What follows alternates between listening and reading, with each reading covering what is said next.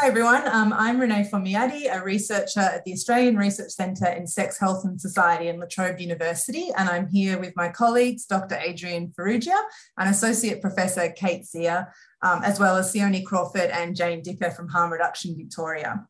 Um, before we begin, I'd just like to acknowledge the traditional owners of country throughout Australia and recognise their continuing connection to land, waters and culture. I pay my respects to elders past and present. Um, I also acknowledge the Wurundjeri people upon whose lands I currently reside and that sovereignty was never ceded. Um, so just to tell you a little bit about ourselves and um, what we're doing here today is that Dr. Adrian Farrugia and I both work in the Drugs, Gender and Sexuality program um, at Archers at La Trobe University, and we recently completed a study on overdose prevention and take-home naloxone, um, of which we were lucky to have Jane Dicker, um, who we're chatting to today. She was on our advisory panel. Um, and we also have Associate Professor Kate Seear, who's a researcher at Archers and an Australian Research Council Future Fellow and practicing solicitor. So Kate's research is socio-legal and explores intersections between harm reduction in the law and drugs, gender, human rights in the law. And so we're sitting down for International Overdose Awareness Day to speak to Harm Reduction Victoria's CEO, Sione Crawford, and Health Promotion Officer Jane Dicker about the work they do in overdose prevention and the implications for their work of the recent legis legislative changes related to naloxone distribution.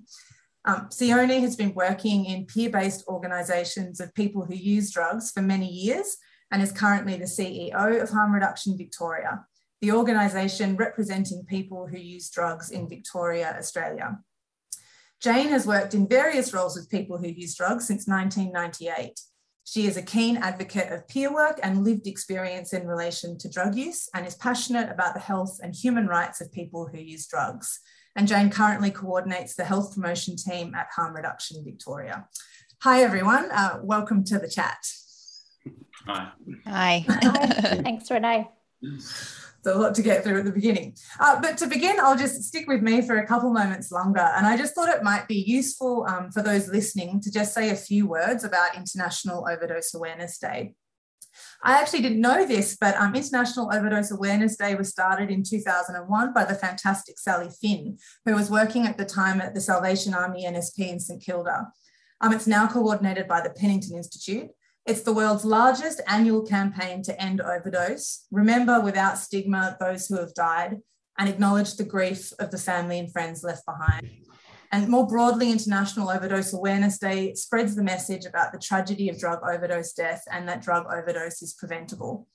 And a lot of the work we do at Archers um, also aims to address stigma, overdose prevention, and the human rights of people who use drugs so, in addition to personal reasons and the way we've individually been affected by overdose, this is an important day for us um, as well. But Adrian, before we ask Sione, Jane, and Kate a few questions about the recent legislative changes, perhaps you'd like to say a few things about overdose and naloxone distribution in Australia and Victoria. Yeah, thanks, Renee. Um, I mean, it's really important to be sort of marking this I mean, yeah, International Overdose Awareness Day is such an important day on our calendar, and it's especially important to be marking it this year, given the sort of public consciousness is very much focused on one specific kind of public health issue at the moment, being COVID nineteen. So, thought it was especially important to kind of have an have an event today. Um, and yeah, while Australia hasn't seen the kind of the sheer loss of life that we've seen in the full blown overdose crisis in North America, for example, um, it's days like today, you know, make us remember that overdose does continue to sort of steadily rise in Australia and in Victoria, where we're all based, and so um, and where these recent legislative changes have, have have occurred. So just before we kind of get into that, it's worth mentioning some background information on that. So um, overdose is a significant issue in Victoria, and the recent report by the from the coroner's court, for example, indicated that there was um, over 500 overdose deaths in the state last year. And um, we know that multiple licit and illicit drugs are sort of implicated in the majority of these, with opioids being particularly significant. And uh, again, yeah, one important dynamic to mention in relation to COVID 19 was that there were really there were these concerns early on that were, we were going to see a really sharp increase in overdose sort of uh, to do with some of the things connected to COVID 19. But this report from the coroners suggests that that hasn't really occurred.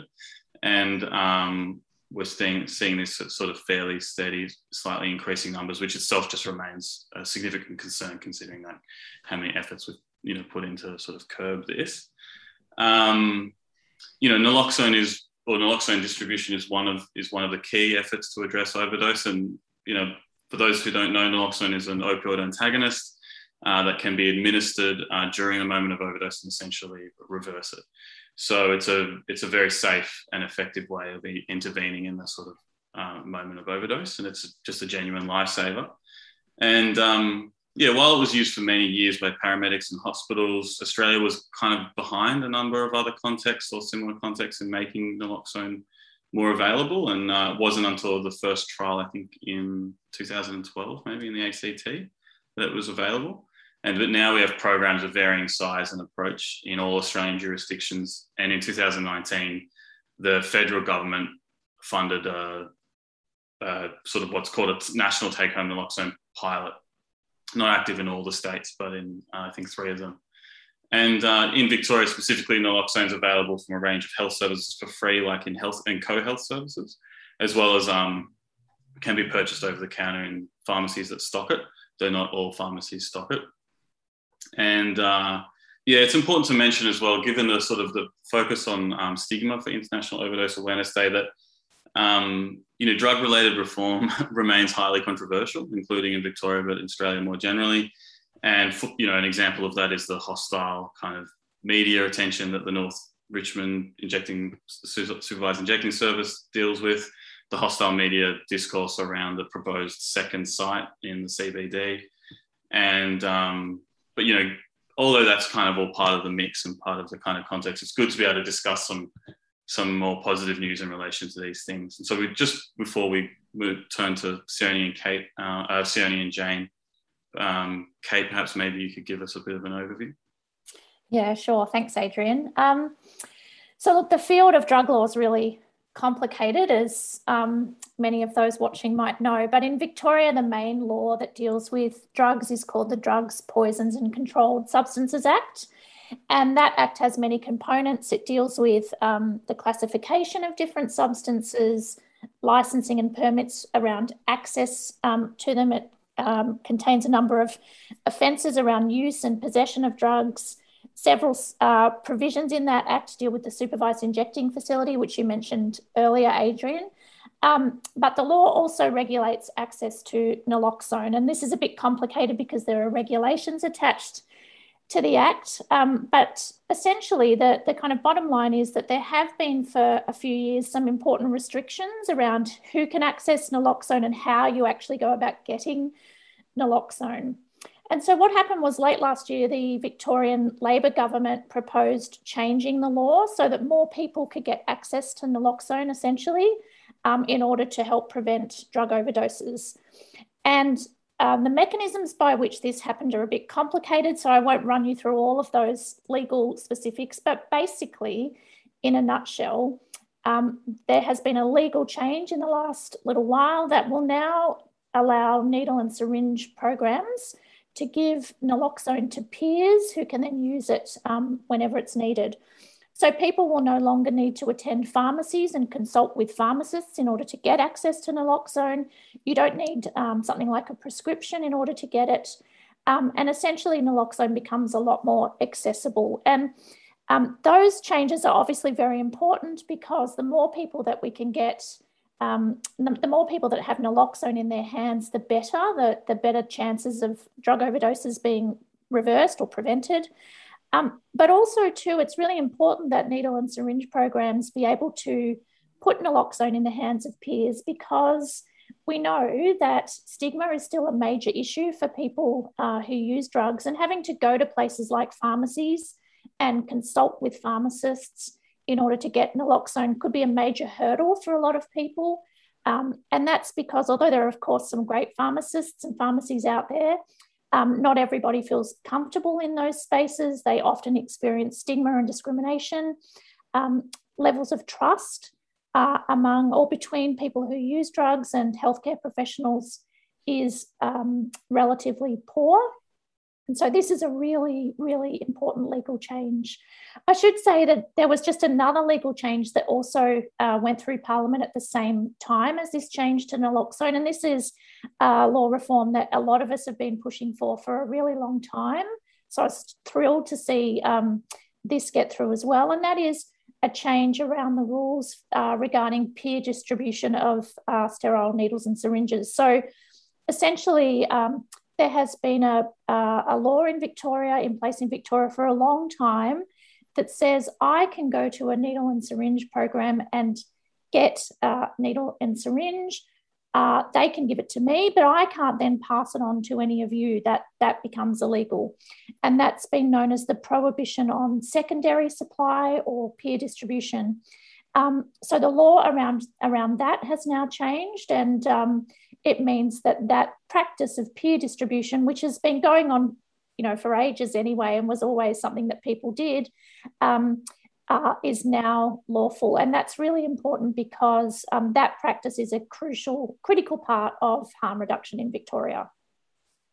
Mm.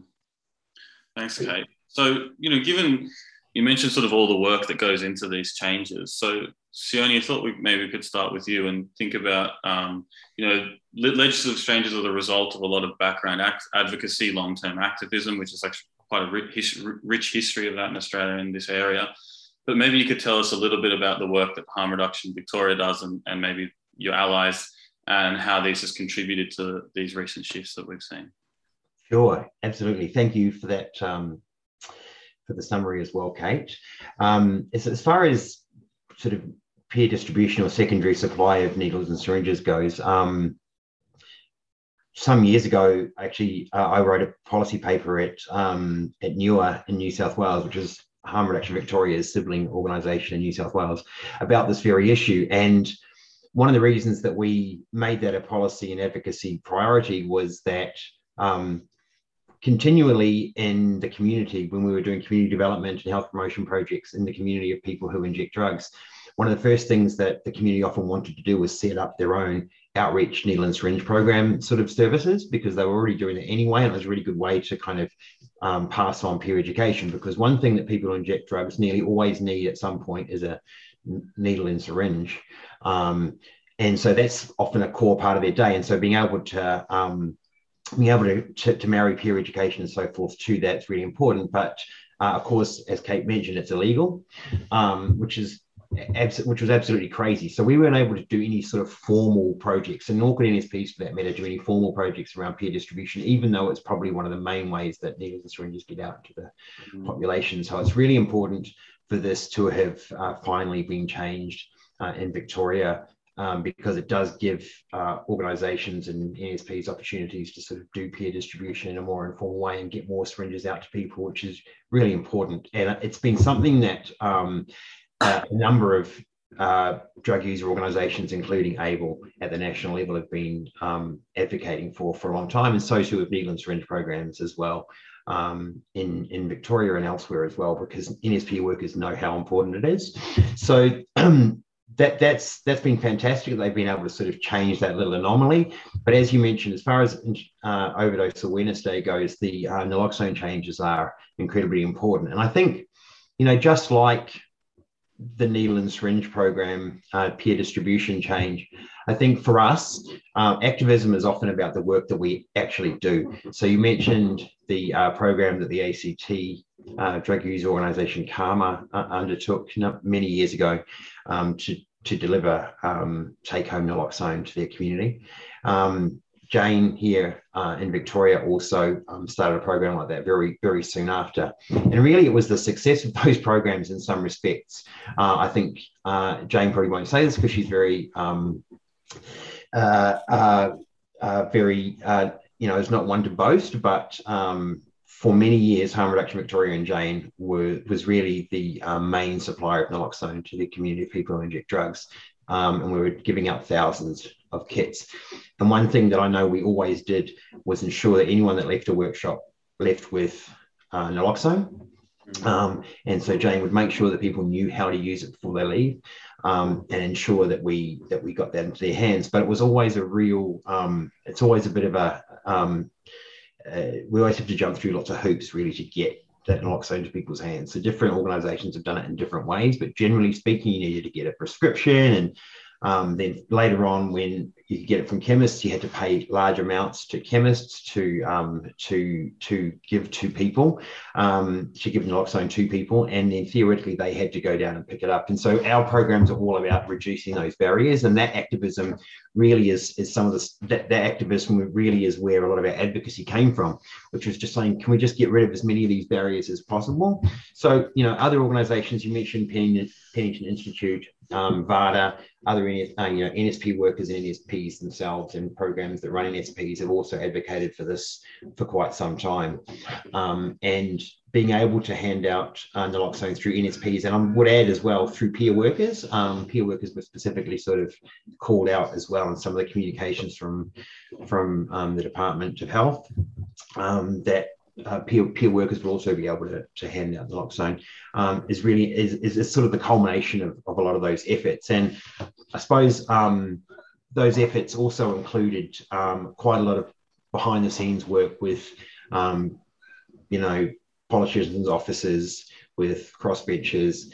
And um, i think you know it's, it's also fair to say that martin foley um, who's our current Minister for Health, had a particular interest in making sure that we figured out a way to get naloxone to more people's hands. And that's something that his office in particular has pushed forward and spoke to, spent quite a bit of time talking to Harm Reduction Victoria about how, um, you know, how, how peer workers could be in, included in this, in this work as well. So, um, uh, yeah, it's a, it's a it's a really important um, moment, I suppose, because really for us, it's all about getting more naloxone into more people's hands. What impact that has on harm reduction Victoria is a different thing, but we can talk about that probably later.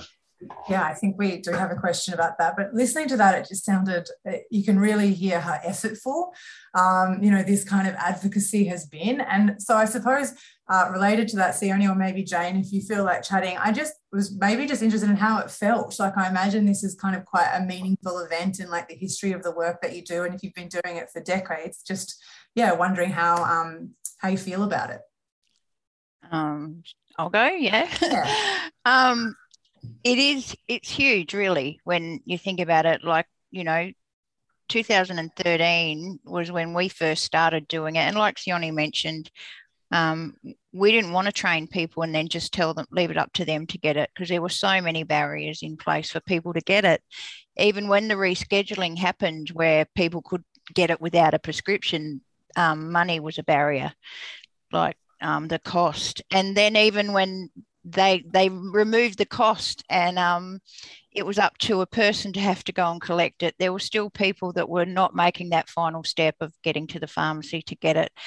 And um, it just seemed crazy when you had all these willing workers that were willing to to hang on to it to give out to people and legally we couldn't so it's huge as far as workers go but unfortunately as far as the drug using community go, I don't think they're they're aware of all the stuff that goes on behind the scenes for them. You know, they have a hard enough life as it is, and and and yeah, I just think that um, yeah, they're not going to notice it, but workers will for sure. And and people will start noticing it when they can go and get a syringe, needle and syringe and they can get their naloxone at the same time. Mm. i mean it just makes sense. We that's all we've been asking for from the beginning. Why can't they get it when they get their needles and syringes? Mm. you know why can't people have it on hand to give to their friends when they see them? Mm. you know it's common sense I mean, I suppose that's also important for us to hear because there's like some, I don't, for want of a better word, there's some translation work to be done to like communicate these changes to the people that's most affected, that are most affected by them. I mean, we might all be kind of aware of them, but um, I suppose it's about making sure that the information actually gets into the hands of uh, people who it's actually really important um, for them to know about it. There also yeah. needs to be funding, frankly, for yeah. Entities to be able to provide it. So there is definitely this great thing called the naloxone subsidy initiative, which some organisations are able to access, which basically pays for naloxone for people. But um, you know, I'm not going to go uh, criticise too hard for not having a perfect program in place in Victoria yet. You know, we've got the changes made, the regulations need to be sort of sorted as Kate mentioned. Um, but in, in some respects, it's just very much just the first, the door is opened, and now we need to kind of populate the room full of stuff for people to actually utilize because um, I, I, guess that's really the, the, the next step. But as far as meaning, how, what it what it means to us, I think it's you know different at different times. But me myself, like many people uh, who who use drugs, um, you know, I've literally lost count of the number of people that I know that have have overdosed and passed away, unfortunately. And look, these changes aren't going to necessarily, uh, wouldn't necessarily have fixed all of that. Um, but in some respects, it's about um, us getting to a more sensible place, in my opinion, around how we, a more sensible policy environment, more sensible um, legal environment that um, in terms of dealing with uh, illicit drug use. And from my my personal HR perspective, that includes decriminalisation and includes a safe supply of, um, of, of illicit drugs for people as well, ideally. Um, but these are steps along, I suppose, stepping stones or bricks in the wall towards those places. So that for me, that's part of what this this means, which is that you know um, it is possible for, for changes to occur. Uh, and sometimes, as you mentioned, it takes a long time. Um, but I think for me, the meaningfulness is that every time something sensible my something sensible that makes sense to me happens in drug policy, uh, it, it sort of re, you know, uh, it sort of recharges me just a little bit to, to, to think that maybe we will get to a place where we actually have a sensible overall policy. I think that's kind of important to acknowledge that this work can be really fatiguing, especially when it's not um, funded properly, as you, as you mentioned, and at the beginning as well, when a lot of the advocacy efforts are maybe just people like Jane doing something off, off their own back. You know, it's um, and then you know, ten or twenty years later, uh, these kind of policy changes. Happen. So, would this current these current shifts have uh, implications for your sort of daily work, Jane, at, at? Um, absolutely, it will because, um, you know, in the beginning, Harm Reduction Victoria was the only place really in Victoria that was hooking people up with naloxone, and um, now there's so many more agencies doing it, which the demand as far as on our job goes, it's dropped. So it means that we can concentrate on doing other things that are all going to contribute towards the betterment anyway. Like, you know, stigma is still a huge issue. You know, you can take down lots of barriers, but that stigma barrier is still going to be there and that's going to prevent some people from accessing stuff that they need, like naloxone. So I think that's where we can focus our work a little bit more. Mm. I don't know. I haven't that in with the boss yet, but yeah, well, that's I mean that's true, and that's the price of innovation, right? Is you get copied by everyone because it works, uh, and then you're you're slightly less busy, so you get to do other stuff. But yeah, I mean, Jane has, I mean, of, of course, yes, stigma and discrimination is really important, and and and Jane's already sort of started changing the way that we do um, our overdose program, and in terms of reaching out to the regions and stuff like that during COVID. So, you know, there's always more more to do. Mm. And I suppose it takes pressure off your day daily work. You can focus on some of that other higher level advocacy stuff that you're mentioning before as well. Mm. Yeah, absolutely. And like Sione mentioned, just the fact that we can do it online now too, which just means we can get to so many more places that physically we couldn't get to. Um, so yeah, people um, from yeah all over the state are actually getting online to do naloxone training, which is great. And that's partly a function of these changes, right? So previously, when you had to have a prescription, you know, we used to have to line a doctor up or a GP or something and line them up, get everyone's names, get a script in their name, get it into their hands. Um, doing that remotely would have been even tr- trickier, but um, even just the, the, scheduling changes mean that we can just um, figure out ways to get it into people's hands in other ways apart from a script. Yeah. yeah. Um, yeah, we kind of covered this a little bit in some of our other questions, but I suppose we were just wondering about how you anticipate these changes will affect the health and well-being of people who use drugs. Um, you know, we've kind of discussed some of those things, like getting naloxone into people's hands. Um, you know, hopefully means there's less overdose. But are there any other things that you can think about or speak to? Um, I think. Well, I think one of the. I'm not sure whether this will actually be taken up widely, but one of, like I said earlier on, one of the key things about um, making secondary supply um, illegal. So much of what we do in harm reduction is in this grey area, um, and you can't talk about it, you can't promote it. You know, we used to make sure people got naloxone in their hands. Sometimes that meant that technically, maybe what we were sometimes doing wasn't entirely 100% legal. Um, it was in the spirit of the law, but um, the same goes with um, with with with with the needle and syringe program, secondary supply stuff, you know, it's not always legal to suggest that you take more syringes for your friends, but we know from a bloodborne virus prevention perspective that's really super important.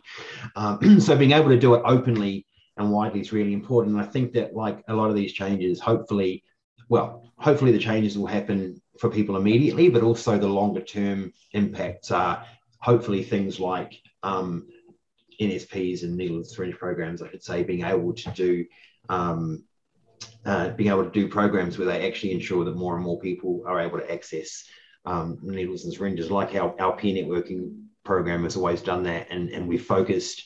Um, you know, people in the peers in the community on. Uh, we focused on peers in the community who uh, are able to access people who don't usually access services. So not only um, are they able to get access to uh, sterile needles and syringes, uh, which hopefully has an impact on bloodborne virus prevention, HIV and Hep C prevention. Um, it also keeps them slightly in touch with a service like ours and allows our peers to do peer education. So if more programs can do, uh, sorry, if more services can do programs like that, then surely more people will have access to sterile syringes, which is re- really important because we know there's a sort of a hard core line of about 15% of people who access NSPs um, uh, continually uh, end up being in situations where they do receptive sharing of syringes. And so if we can nudge that down even further, uh, we'll be able to impact on, on Hep C rates. Mm-hmm. Mm. And maybe, um, given we're talking about these sort of broader shifts as well, um, maybe Kate, uh, I thought maybe you could discuss, you know, how while these amended laws are significant, but are there any related changes, you know, from a legal perspective that you'd like to see, or perhaps are already being advocated in the area, or anything like that that's relevant? Yeah, so so many. I mean, it could take another hour to kind of run through all the the reforms that I think would be valuable. Um, I mean, Sione talked about the long history of advocacy and activism and how long it takes us to get to a point of reforms like this. And um, and you know, one thing I would mention is that um, there have been numerous inquiries, uh, parliamentary inquiries into drug law reform across the country in the last few years, including here in Victoria. And so I'd perhaps start there and mention that um, 2017 18, that kind of um, time, the Victorian Parliament uh, Committee did uh, do a, a, very big uh, inquiry into drug law reform, and they produced a report that was many hundreds of pages long, and there were 50 recommendations for reform. Um, the reforms that we're talking about today were in that report, but mm. they're just two of the 50. I've lost track of how many of those reforms have been um, ushered through. There might be another couple, but uh, the vast majority of them haven't yet come through the system. And so you could start there and go back and look at that report, and and um, and you know you'll see numerous reforms that uh, are relevant to the prevention of drug overdoses, but also to the prevention of other harms, including um, bloodborne viruses, as Sione was discussing.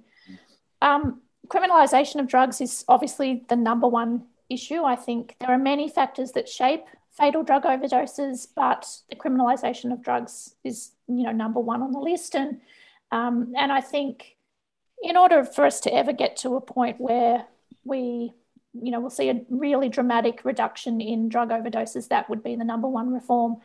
But I wondered if I could also just kind of come around um, at this a different way and just take you all back to something that um, Minister Foley, Martin Foley, um, mentioned when this bill was first introduced into the Parliament, because I think it's um, I think it's important and it's a, a kind of um, useful way to reflect on reforms and it takes a bit of explanation. So, um, as I think all of you know, Victoria is one of the jurisdictions in Australia that has a Charter of Human Rights and Responsibilities. And what that charter requires is um, essentially every time a parliamentarian introduces a new bill into Parliament, a proposed change to the law, they're required to um, essentially tell the Parliament whether that law is compatible with human rights. And if it's not, so that is, if the law would infringe on human rights in, in, some way, the Parliament needs to, the parliamentarian responsible for introducing that law needs to explain which human rights might be infringed or breached by that proposed new law and set out a justification for breaching it. And um, so when Martin Foley introduced these changes late last year, he had to um, go through that process and speak to how these changes to both the um, law around naloxone and the law around secondary supply related to human rights. And he mentioned something which is known to many of us, but I think um, is really important, and he and that is that he he talked about the right to life in the context of drug law, and he said the right to life is the most fundamental of all human rights. It is concerned with both the protection and preservation of life. The right has been interpreted as including an obligation on the state to refrain from conduct that results in the arbitrary deprivation of life, as well as a positive duty to introduce appropriate safeguards to minimise the risk of loss of life. And after um, taking us through that legal um, sort of definition of the right to life, he then said that the change to the naloxone law and indeed the change to secondary supply um, law would protect and promote the right to life. And um, I think the key point I wanted to make here is that many of the laws that we have in Victoria and indeed in other parts of Australia were introduced before we had this Charter of Rights, or in other states, were introduced without, we don't even have a Charter of Human Rights just yet. And those laws have never been subjected to a human rights assessment or human rights hmm. compatibility mm. process. Um, and I think if they were, uh, by, by this definition that Minister Foley has um, reminded us of, and that is the state's positive duty to introduce appropriate safeguards to minimise the risk of loss of life, I think we would find that many of the drug laws that we have in Victoria fall foul of that test. Um, we don't still have we still don't have a prison needle and syringe program in Victoria. In fact, we don't have one anywhere in, in the country. Um, and there are numerous other um, legal changes that I think uh, would fall foul of that. So I think that's a, a, really good reminder, that statement from Minister Foley about how we should um, think about drug law going forward. I'd like to see parliamentarians be um, thinking about the future of drug law with this kind of test in mind. And um, ultimately, I think it should move us to the point where we eventually, hopefully, see um, uh, a de- decriminalisation or even legalisation of drugs. Mm.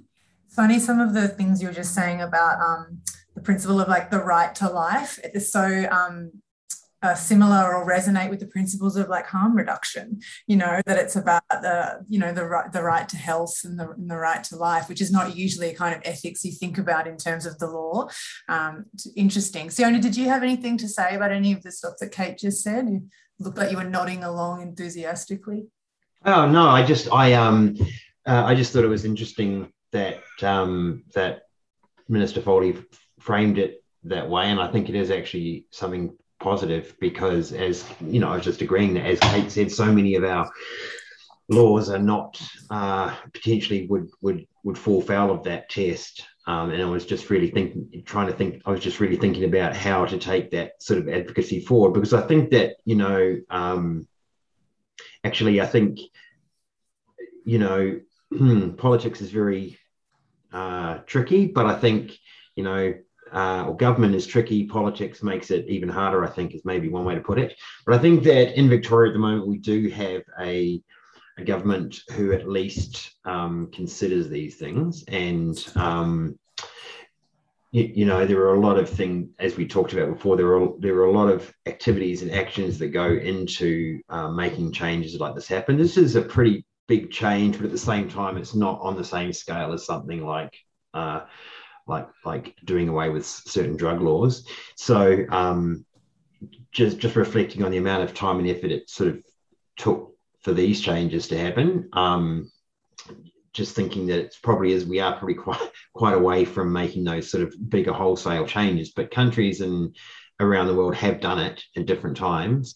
And it's just unfortunate that too often it's linked to some kind of mass death event. So, mm. um, certainly in Vancouver at the moment, um, in British Columbia and Canada, um, there are there are moves, there have been moves made to offer safe supply to to people who use and inject drugs. Um, so what that means really is providing illicit drugs that have been um, that have that uh, that have been tested or have be, or have actually been obtained in a um, in a uh, in a legal way and then offered to illicit drug users, perhaps is how I should have put it, um, without the need for prescriptions and, and all that sort of thing as well. Uh, and and and it's been a process of civil disobedience by other drug users, basically. And the reason for that is that there's essentially a poison drug supply in Canada at the moment, where fentanyl is um, is causing a massive overdose um, epidemic, as we've talked about earlier. Um, and so I guess what I was reflecting on is the fact that, you know, we sort of need a combination of um, advocates like us that work within the law to um, make changes to that law, but also sometimes we need to remember that we, we often operate in the grey area and to push those boundaries where possible. Mm. it's clear that occasionally politicians and governments respond to that.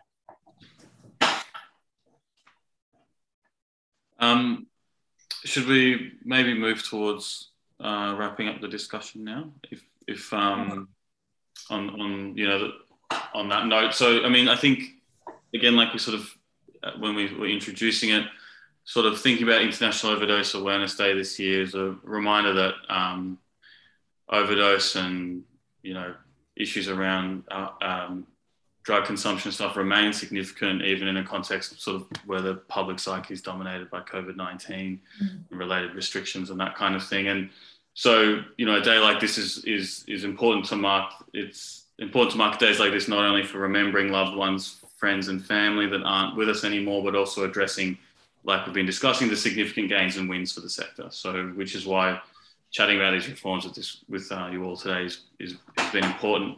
And so, I think kind of what a lot of what this discussion gets to gets towards is that you know while efforts to address overdose, um, you know things like overdose, uh, like naloxone and um, fresh injecting equipment and stuff are really important. Um, we always need to be agitating for these broader legislative uh, changes, such as these amended laws, decriminalisation efforts, and that kind of thing to achieve the kind of level of traction limited to really like um, address this issue as most effectively as possible, as well as beyond that, just to think about health enhancing and improving the health and well-being and dignity of people who use drugs beyond just thinking about an acute issue of overdose itself. So, um, yeah, so thanks everyone for taking the time to participate in the discussion today. Um, Jane, Sione, and Kate taking the time to discuss these recent shifts and also how all your important work um, relates to the goals of International Overdose Awareness Day. Thanks for having us. Yeah, thanks. Well, thank you. Thanks, Ione. Thanks, Jane. Thanks, Kate. Cheers.